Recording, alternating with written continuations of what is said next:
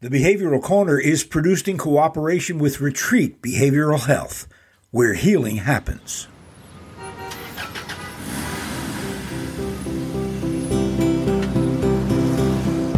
Hi and welcome. I'm Steve Martirano, and this is the Behavioral Corner. You're invited to hang with us as we discuss the ways we live today, the choices we make, the things we do, and how they affect our health and well being. So you're on the corner, the Behavioral Corner. Please hang around a while. Hello, everybody. Welcome to the Behavioral Corner. Uh, I'm Steve Martirano. I'm your host and guide. If you're watching this as well, I'm the fellow on your right, the pasty looking one from the Northeast, and the fellow on the left, looking hale and hearty and tan, as most Floridians are, is our guest today, Peter Schorr. Uh, Peter is, of course, the CEO and founder of Retreat Behavioral Health. They, of course, are our underwriting partners and we welcome Peter to the show. Hello, Peter. Hi, Steve. Pleasure to have you. For those of you just maybe just stumbling upon the Behavioral Corner, what we do is uh, dedicate this program to everything because that's what affects behavioral health. So uh, we're going to take a look today at something fascinating. When I started to hear about psychedelic therapy, well, first of all, I heard about psychedelics when I was a former hippie in another life. They were, you know, they were everywhere then, and I didn't think I'd live long enough to see it become a therapeutic model. But it apparently uh, may be real soon. So we brought in an expert, not in psychedelics, but in treatment. And that's Peter to talk about this growing sense of uh, psychedelics as therapy. It's fascinating stuff. A little later on, Peter is going to touch upon with us this uh, another growing movement in this country, mercifully, something that has to do with harm reduction. We'll tell you about that ahead. So let me see if I've got it right. Technically speaking, and we're talking about something that isn't really fully established yet.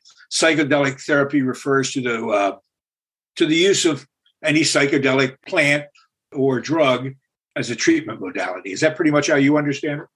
That's what it is, yeah. Okay. So let's tell people who might not know what kind of drugs are we talking about that might ultimately become, you know, therapeutic uh, medicine. We're talking about esketamine, MDMA, which is ecstasy. Mm-hmm. You're talking about psilocybin, which is uh, the magic mushrooms when I was a kid. Right. Uh, and all these to be used in, in, in microdosing is how they say right now. Mm-hmm. But again, you know, you know, we have to look at our limbic system. And people who don't know what the limbic system is, it's a portion of our brain that controls emotions, it controls uh, memory, and then there's all these pathways. And you know, when you're younger, when you're growing up, the brain is not really officially, you know, uh, mature until 21 to 25.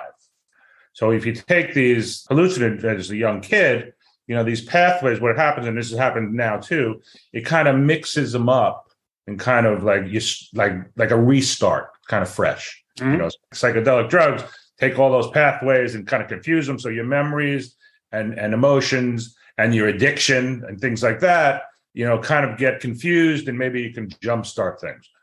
In theory, sounds pretty good, right? Mm-hmm. Sounds pretty good. Now, in our country, we have uh, rules and regulations on how drugs are administered. They have to go through a process through the FDA, and it takes years and years and years. Now, ketamine has been used as anesthesia for years, forever. Now, someone came up with this, you know, this idea that we can use these drugs for mental health patients. Uh, the MDMA is being used for, for PTSD patients and things like that. So, ketamine, look at your hands like this. Ketamine is on one side, on your right side, right ketamine. Your left side is S-ketamine. Why is it S-ketamine? Since they're in Latin, means left side. That's what it is. So, mm-hmm. the right side of ketamine has been shown to cause lesions in rats.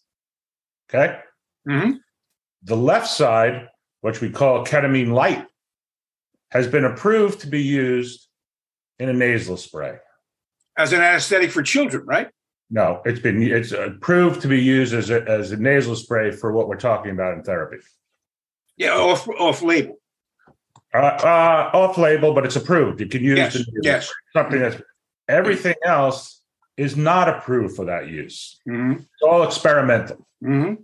And we don't have enough information yet. I mean, because we're saying the right side causes lesions in rats. together, you know, it was used as anesthesia, which is used once, not right. on a daily basis. So we don't know what the ramifications are going to be on long-term use. Yeah. So whether or not it's it's it's it's good or not, let's figure out what's the long-term uh, effects of these drugs that we're going to use to make people feel better today. And we have a history of doing that. Yeah. Uh, we, we have we have unfortunately our history of knowledge about these drugs unfortunately comes out of their recreational use. I mean, uh, ketamine was a club drug for, no, for ketamine is an anesthesia. It's not. It's not. It, it was used afterwards. Yeah, that? afterwards, right. right. And MDMA is ecstasy. That's ecstasy. that was that was a club drug for a very long time. And LSD, by the way, we, we, we didn't mention LSD as well. The mushrooms are are also uh, a part of this mix. All plant based hallucinogenic drugs are ultimately going to be used, I think, or tried anyway. They are now, but as Peter points out, in a very well, not so much underground because it's very public but it's illegal. It's just illegal in this country to fool with these things. Uh, so, Peter, uh, it's not illegal because it's it's it's legal drugs for different uses. That's how they get around it. If it was illegal, a, a doctor's not going to prescribe something that's illegal. Well, doctors don't prescribe psilocybin, do they? Well, yes, they're using psilocybin now in microdosing for depression. Mm-hmm. Mm-hmm. I don't know so, where they get it, but they, you know, yeah. When I was a kid, I had to go find someone who sold it. well, you, you didn't have the internet when you were a kid. Right. Neither did I. You can get it on the internet now. I agree with you completely. There's a lot to know about brain chemistry in general. We learn more every day about how the brain really works. I believe, as I as I think uh, you do as well. Obviously, our problems are there, and uh, uh, drugs alter that, and alcohol alters that, and uh, mental health, uh, you know, messes with our brain. So the more we know about that, why shouldn't these drugs, who we know have a pronounced effect on our perception and brain, not also wind up being helpful? But I look at what's happening now, and it's something like a land rush. It's something like they struck gold in them Nar Hills because if you look at the right places on the internet or your Facebook news feed, and you put in psychedelic therapy, you're going to be bombarded with marketing messages yeah. that I'd like your impression on. My impression of them is that many of them are wildly um, inappropriate. They are reckless marketing of this stuff, uh, and the public's not aware of it. How do you feel? Well, like anything, people jump on the bandwagon with not even knowing what they're selling. You know, it's something that's hot. Let's go do that. We'll sort it out later. The same thing happened with Oxycontin 25, six years ago when when they said that this is a yeah. great drug for pain, it's not addictive, this and that. We walked along that fine line and we we said, okay, you're right, let's do it. Now it's caused a pandemic in our country of amazing numbers, and it's not as extreme, but we don't know the full term effects. What are you doing when you're changing the pathways in your brain by using medication? What's the long term effects? We don't know because it hasn't been around a long time. So we just don't know. Compare the process that is employed to, to you know, okay these drugs. In this case, what will psilocybin have to go through till it gets to the status of Vivitrol or well, a drug like that? Right. So the FDA does all these kind of testings. It's, there's, it's years and years. You know, people complain about, oh, we don't get drugs out fast enough. That's in our protection mm-hmm. you know, to go through that process. And did they always get it right? No. Obviously, we've seen that. They don't always get it right. It's not just Oxycontin that haven't gotten right. There's many drugs, but the majority and great majority, 99% or 98%, are when used through that testing, the long-term effects are mitigated and we don't have them. Right now, we don't have that. We need to go through this process. And again, you're using a drug that one side of it has caused lesions in the brains of a rat to me, that's a red flag comes up. I mean, what am I doing? I'm taking something that caused lesions in a rat. What is it going to do in a human? I don't know.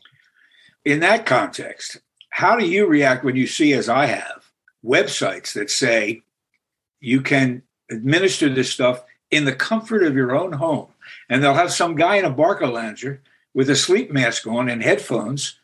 And he, I guess he's just sprayed himself with ketamine. I mean, is that responsible?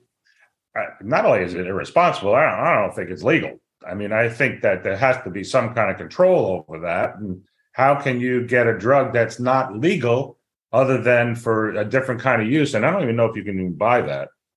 The way I, uh, and I spoke to a couple of psychiatrists nearby me who do both uh, TMS and ketamine, and they're medical doctors, they're psychiatrists, and they can prescribe it, but they've never said that they would prescribe it to someone and tell them to take it home and use it.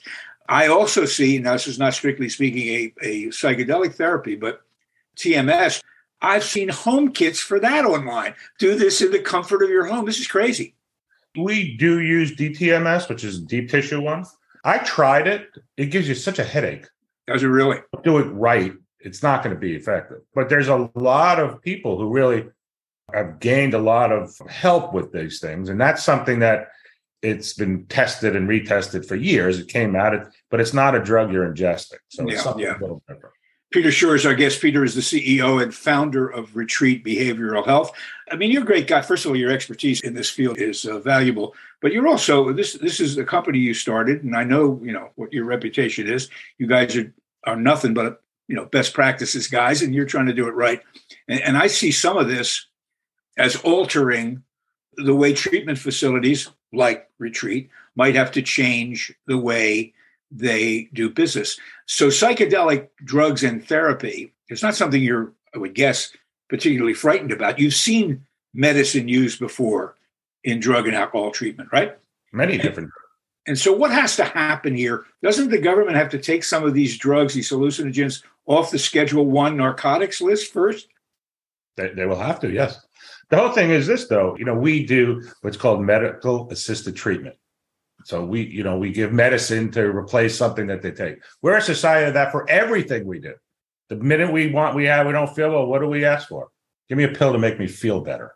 Yeah. Give me yeah. something to make me feel better. So we, we've always been that society. We've always done things like that. But if you don't do the therapy that go along with that, what's going to change? It's the same thing when Suboxone came out, uh, buprenorphine came out 20 something years ago. It was never intended for a doctor just to give someone a prescription to go home, to do it all by themselves, and never have to be part of a, a, a treatment program or any therapy or anything like that. Never was it supposed to be like that. And it's still not supposed to be like that. It's supposed to be a therapeutical piece of it when you do that. And if we don't continue that, and and this is psychiatrists are going to ruin it for themselves too. Yeah, well, uh, if that's you just give a pill to someone, you know, magic, great, but that's not going to happen. I had the occasion to tell uh, someone who was uh, talking to me about this. I said, you know, not only could it potentially be a problem for your medical practice, but you don't want to go around being thought of as the guy in the tie dye medical jacket. I mean, you don't want to be Doctor, you know, psychedelic. Or they'll be the tie dye prison outfit. They don't like what they're doing. That's the problem. Yeah, so all right. So in terms of uh, what Retreat does and and other uh, well run and uh, uh, honest uh, brokers in treatment facilities. You've faced this before. You have to uh, knock down these notions that there's a magic bullet and uh, you can't do it just uh, one and done. This is that again, isn't it? I mean, you're not dismissing the potential for some of these things, psychedelics, to be very, very uh, beneficial but you're just telling people to slow down on this. Yeah, I don't, I don't dismiss any kind of therapies that's going to be better for people. And again, all I want to make sure is that it's safe. I, I believe, look, people suffer from depression. People suffer from PTSD. There's many different things that people suffer from, and they deserve to, to find something that's going to eliminate that. But I, I believe that we need to do further testing before we just jump on something and say, this is the answer. Because I don't know the long term effects, especially with young kids. Yeah, you know, young kids that throwing. I know young kids that throwing on this ketamine like it's like it's candy, you know, because they're they're a, a, little depressed. But you know, their brains are not formed yet, not complete. So, what kind of damage are we doing to that limbic system? Yeah. by by by bombarding it with psychedelics. Well, I, I again, I, I uh, reached out to you because over the past two weeks, I have just been inundated with PR firms that want to come on the podcast and they're pushing this or that, and they're talking about microdosing and this and that, and then the uh, and then the stuff uh, online. The guy in the Barcalounger doing ketamine at home, I just thought Somebody should knock on their door and say, You can't do this. It's wrong. But anyway, there's a momentum and we can see it. We've seen it before. You've seen it before. There's a momentum. And, and, and uh, think about what you're saying about someone sitting in a chair administering their own uh, own psychedelic. Think about that. Who's using that? Someone who's using any kind of psychedelics or any kind of drugs is someone who's who's in crisis, right? And when you're in crisis, you don't make the best decisions in the world. So if you're taking something and there's an unlimited amount, and you can take something that could really do, you know, be detrimental to your health, you know, when you're in that state, you don't, you're not in your right mind. You don't know, you're not making the right decisions. You could take something that's going to either kill you or affect you medically for long term.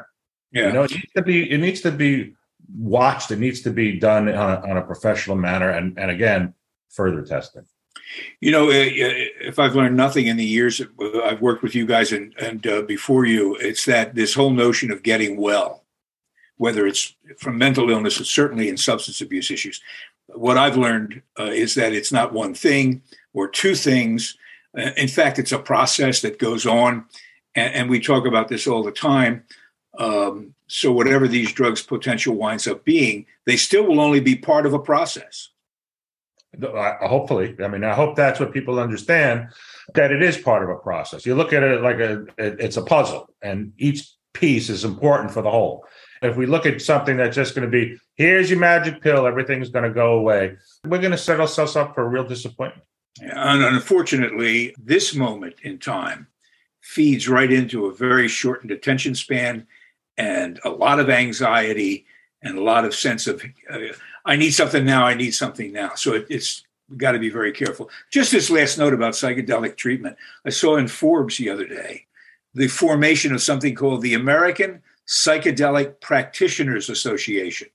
Apparently, a, a group of professionals who are uh, who advocate effective treatment using this stuff. It's it's interesting. They're forming a, a professional organization around uh, substances that aren't even available or ready to use. And at the end of the article, it says that the APPA is right now in the process of recruiting members, which they'll find. I mean, they, you know that they're going to. Yeah, find no, it's good. They're going to find people who who believe it. Look, the mission is correct. They're trying to help people who are suffering, but you know the method has to be proven. That's all. That's all we're saying. We're not saying don't do it, don't use it. Just show us it's safe. Show us long term effects, and show us what we do in conjunction with that. Incidentally, all that has to happen before the insurance companies will pay for anything anyway. So we might as well just be very patient. Finally, Peter, I wanted to ask you about harm reduction. I know harm reduction is something that seems self evident and, and positive. It seeks to just s- slow down, if not stop, the toll uh, that drugs take in terms of uh, deaths. Uh, you think, well, harm reduction, what's wrong with that? Well, it's it is, it, it runs up against, uh, as you know, a lot of resistance because people think it's uh, enabling people to use drugs rather than trying to save their lives. I bring it up to you now because Rhode Island just yesterday, according to the New York Times, became the first state to legalize drug consumption sites in the state. Is that a good idea? In my opinion, no. Uh, harm reduction, though. Look, years ago, and I've been in this field for 40 something years, Steve. Uh, you were only a little baby when I came in. Yes, I know, just a child. but when I came in the field, you know, going into this field, your your one goal is I'm going to fix everyone, I'm going to cure everyone, I'm going to do this, I'm going to do that. Over the years, as you grow and mature yourself and have an understanding, especially in this field, we've seen such a change in the drugs that people are using. They're so much more powerful today than they were, you know, five, ten years ago, let alone 30 or 40 years ago. What we're seeing now is a overdose death of over 100,000 people from using illicit drugs. So what do we do as a society? We have to come up with some kind of formula how we're going to do harm reduction because people are harming themselves and they're dying. It's no longer they're just getting using drugs, mm-hmm. sitting on a, a, a, a doorstep and falling asleep. Now they're dying. So now what do we do? How do we fix that? So there's many different ways. I mean, we we try uh, many different kind of techniques. One is medically assisted treatment, is using it for opiate addicts, is using, you know, methadone or Suboxone, buprenorphine, whatever we can use for harm reduction so we can get them to that point. So now, within conjunction of using these kind of different uh, assisted treatments is what about the therapy piece of it? What are we going to do on that side? Because we can't just say, here's a pill, and the same thing we're doing with psychedelics, and you're going to get better. You might feel better right now, but in the long run, and, and I think we've had this discussion before, Steve, how substance use disorder, you know, eight out of 10 times is a symptom of a mental health disorder. So if you give someone a pill for the addiction piece, what's changed in the mental health piece? Zero. You need to have the therapy part of it also. Great, they're not going to be using drugs if they have something to take the drugs, but that's not going to last because after a while, the depression or whatever is going to pop up is going to go like, wait, I need something to make me feel better. And this medically assisted treatment is not the answer for me right now. I need something that's going to anesthetize me. I, I can't feel this way anymore. It's almost a form of triage. Stop the bleeding, and then I use that word a lot. We kind of triage our patients, especially when they yeah. come, especially patients who are constant relapsers and things like that. You know, uh, especially in Florida, what I what I've seen is a lot of patients when they come into treatment. The reason they're coming into treatment, they don't have any more money to buy drugs on the outside, and mm-hmm. they still have insurance under their parents. They don't have a place to eat. They don't have a place to sit. They don't have anything.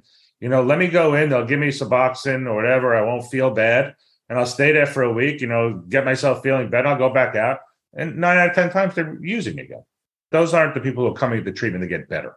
It's a small window you guys have to to Very get them, and we have to, before the- pounce on that and make sure that we can try to convince them in that short period of time that there's a better way. Yeah, yeah. It's not. We're not. We're not a. Uh, we're not a Motel Six for you know rest up, get you know, strong, and go back out. Things is when parents come and they go, you know, fix my child. You know, I'd love to say I'm going to fix your child, but I'm going to help fix your child. I'm going to do that, but there's a there's a process that goes along with it. Uh, Peter, to put a finer point on this harm reduction thing, so I understand your position. You obviously support harm reduction in the context of what you guys do. Do you provide uh, fentanyl strips to people? Is that is that a uh, so that they can test that the drug, at least the drugs they're using isn't full of fentanyl? Do you advocate uh, not for you guys, but do you advocate clean needle exchange programs and stuff like that? Does that all make sense to you? It makes sense to me on a, a basis of not spreading disease mm-hmm. and things like that. But how about at a, a safe shooting site? How about having Suboxone there or something else or a doctor there go, hey, wait, you don't have to shoot up. Take let's let's get you on this. Let's do this. Let's try to do that. I mean, but it's not. You know, you give someone a room and go, here, go shoot up in there. Can you ever envision a time in um, the future when uh, retreat would, in addition to every other uh, modality they offer in terms of long-term treatment, uh, provide a place where people could still use drugs while they get treatment?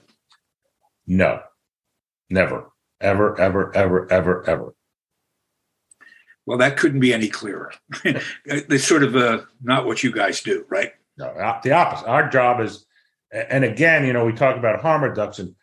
It's hard to tell an 18 year old kid, you, you know, who's going to start college in the fall, that you can't drink with your buddies and this and that. You know, it, it, you can't. It's hard. So you got to. What's harm reduction in that side? You got to show them how to do it responsibly. Can you drink mm-hmm. responsible as, mm-hmm. as much as you can? But you have to show them the downside of it. So what we do is when we have young patients, you know, you, you you'll have an older patient say, you know, you don't want to be doing this when you're my age, or you know, just seeing what it is. But their brain, remember, an 18 year old kid who's using drugs, and, and, if they started when they're 12, they're 12. That's yeah. what they are. So you know, you're trying yeah. to convince someone who's an adult body that to do something when you're really talking to a 12 year old. Yeah, there's no there's no stop sign in no. a, a, teenager in a teenager's mind. Uh, Peter Schorr, founder CEO Retreat Behavioral Health, our great partner. We appreciate your support very very much. Thanks for adding a lot of clarity to psychedelic therapy and your position on harm reduction. And that leaves me with just one favor to ask. And I know your answer is going to be moved to Florida, but my God, I look like a ghost. I mean, it's ridiculous. Look at you. You know, and, and, the problem was, Steve, you chose to have a, a career in radio. Yeah, right, kept me inside. You would have had a career in TV. You wouldn't know how to put makeup on. Didn't they? Someone once tell you you have the perfect face for radio? No, come on. There's no makeup that's going to help me. And Peter, you sure thing. You can't come visit us too. You know that. Yes, I can, and I should. Well, as soon as the as soon as you guys get a handle on the weather down there, and uh, good for you guys for dodging that bullet. Yeah. Anyway, thanks, Peter. We appreciate your time, uh, and thank you all as well. Don't forget to uh, follow us on uh, Facebook and uh, like us on uh, app. Hey, by the way, push the subscribe button. That's a big deal for. I'm learning this as I go along. It's wonderful that you like us and you follow us and you share us, but we need you to push the subscription button. Then you'll get it, you know, every week. That's it for us here on the Behavioral Corner. Catch you next time. Retreat Behavioral Health has proudly been serving the community for over 10 years. Here at Retreat, we believe in the power of connection and quality care. We offer comprehensive, holistic, and compassionate treatment from industry leading experts. Call 855 802 6600 or visit us at www.retreatbehavioralhealth.com to begin your journey today.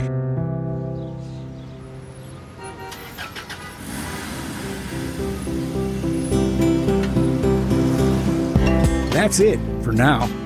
And make us a habit hanging out at the Behavioral Corner. And when we're not hanging, follow us on Facebook, Instagram, and Twitter on the Behavioral Corner.